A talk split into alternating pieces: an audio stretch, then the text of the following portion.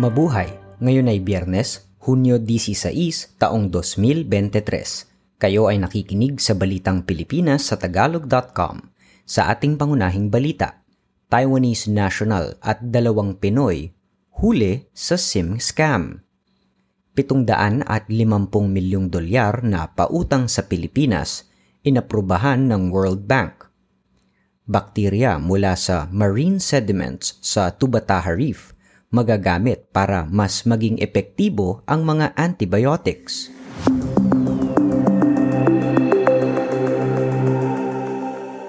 Isang Taiwanese national at dalawang Pilipinong kasabot nito ang naaresto noong Miyerkules ng gabi sa San Jose del Monte, Bulacan, makaraang magbenta ng may 7,000 rehistradong SIM o Subscriber Identity Module. Ayon sa Philippine National Police Anti-Cybercrime Group, nakatanggap sila ng tip na ang mga suspek ay bumibili ng mga dati ng nagamit na SIM, lalo na ang may beripikadong digital wallet simula pa noong isang taon.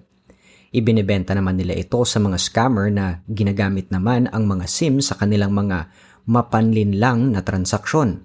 Napag-alaman na ang mga rehistradong SIM ay binibili mula sa mga taong nasa probinsya na nangangailangan ng pera.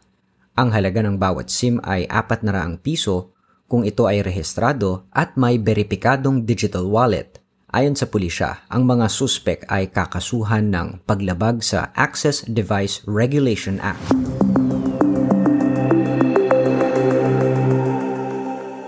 Inaprubahan ng World Bank ang 750 milyong dolyar na utang upang suportahan ang pagtatangka ng pamahalaan ng Pilipinas na mapaunlad ang proteksyon sa natural na kapaligiran at gayon din ang pagiging matatag nito laban sa mga masamang epekto ng climate change. Ang pautang na tinatawag na Philippines First Sustainable Recovery Development Policy Loan ay makakatulong din upang maakit ang mga pribadong mamumuhunan sa renewable energy at mas mapapaayos din ang paglilinis sa mga plastik na basura. Kasama rin sa tutulungang maisulong sa pamamagitan ng pondo ang transportasyong walang usok, kabilang na ang paggamit sa mga sasakyang dekuryente. Nilalayon ding mabawasan ang masamang epekto ng climate change sa mga nasa sektor ng agrikultura.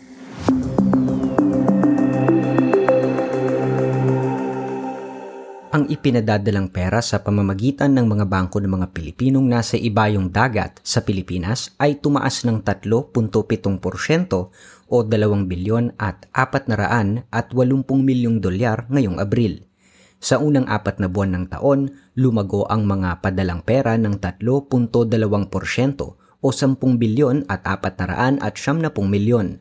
Batay sa data, Napag-alaman na 41.3% ng mga perang padala ang galing sa Estados Unidos. Kasunod nito ang pera mula sa Singapore, Saudi Arabia, Japan, United Kingdom, United Arab Emirates, Canada, Qatar, South Korea at Taiwan. Samantala, ang palitan ng dolyar sa piso noong Hunyo 15 ay nasa 55 piso at 74 na sentimo.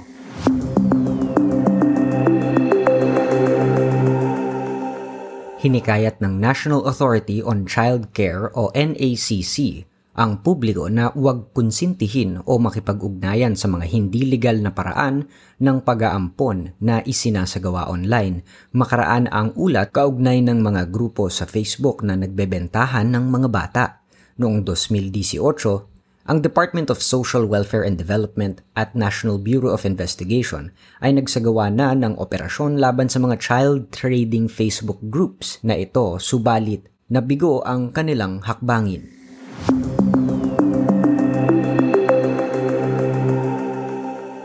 Humihina ang aktibidad ng Bulkang Mayon makaraang bumaba sa dalawa na lamang ang pagyanig mula sa bulkan at bumaba rin sa tatlong daan at anim ang mga nahuhulog na bato rito noong Webes ng umaga. Gayunman sinabi ng Philippine Institute of Volcanology and Seismology na bahagyang tumaas ang inilalabas na sulfur dioxide ng bulkang Mayon sa 100 at 73 tonelada kada araw, nananatiling nasa alert level 3 ang bulkang Mayon dahil sa potensyal na pagsabog na maaaring mangyari sa loob ng ilang araw o linggo.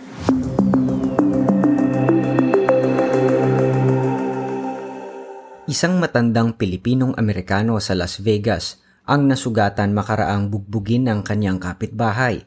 Si Amedo Kindara ay nangitim ang mata at tinahi ang likod ng kanyang ulo matapos atakihin ng kapitbahay niyang si Christian Lentz, 45 taong gulang.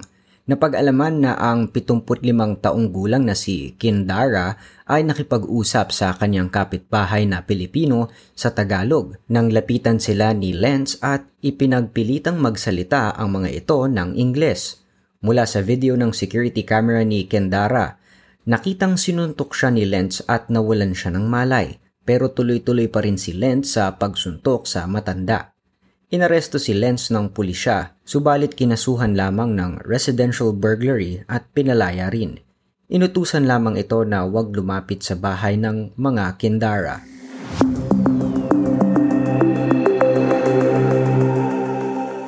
Sa trending na balita online, isang matapat na security screening officer sa Ninoy Aquino International Airport ang pinuri ng netizens dahil sa pagsasauli niya ng perang nasa sobre. Ang pera na nagkakahalaga ng 50,000 yen o 20,000 piso ay naiwan ng isang pasahero sa security screening checkpoint sa Terminal 3. Sinabi ni Alvin Sombilia na hindi siya nagdalawang isip na dalhin ang pera sa kanilang opisina upang maibalik ito sa tunay na may-ari.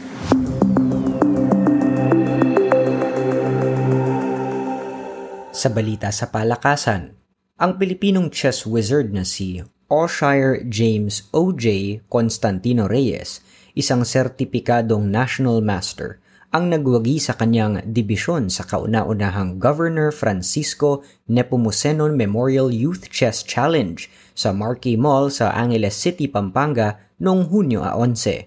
Ang labing isang taong gulang na si Reyes na mula sa Santa Rita, Pampanga ay nakakolekta ng anim at kalahating puntos sa pitong rounds upang mamayani sa FIDE Rapid Event na inorganisa ng national arbiter na si Jose Fernando Camaya. Si Reyes ay lilipat na sa University of Santo Tomas sa susunod na pasukan upang maglaro sa ilalim ng patnubay ng Grandmaster candidate na si Ronald Dableo.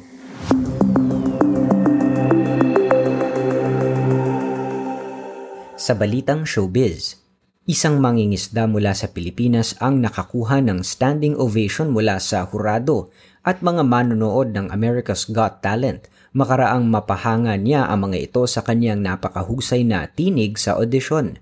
Napatayo ni Ronald Abante ang mga huradong sina Simon Cowell, Howie Mendel, Heidi Klum at Sofia Vergara. Makaraang iparinig niya ang pag-awit niya ng When a Man Loves a Woman ni Michael Bolton.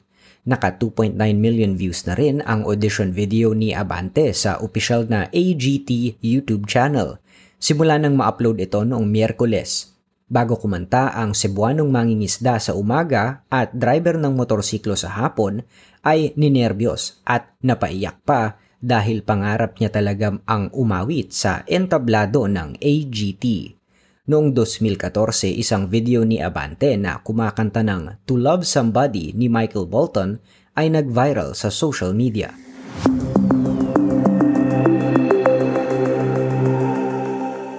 Sa balitang kakaiba, sa pamamagitan ng marine sediment bacteria na nakuha mula sa Tubataha Reef sa Palawan, nadiskubre ng mga Pilipinong siyentista ang makakatulong upang maging mas epektibo ang mga antibiotiko. Ang grupo ng mga siyentista ay gumawa ngayon ng beta-lactamase inhibitor na tutulong para mas mapaigi ang epekto ng antibiotiko. Ang beta-lactamase inhibitor na nadiskubre ni Julius Adam Lopez ay ginagamit sa pagtimpla ng antibiotics upang matiyak na ito ay magiging epektibo sa pasyente napag-alaman na ang nadiskubring ito ay haharang sa mga antibiotic-resistant bacteria. Ang teknolohiya ay maaari ring gamitin ng mga lokal na gumagawa ng gamot at ng mga kumpanya ng biotechnology.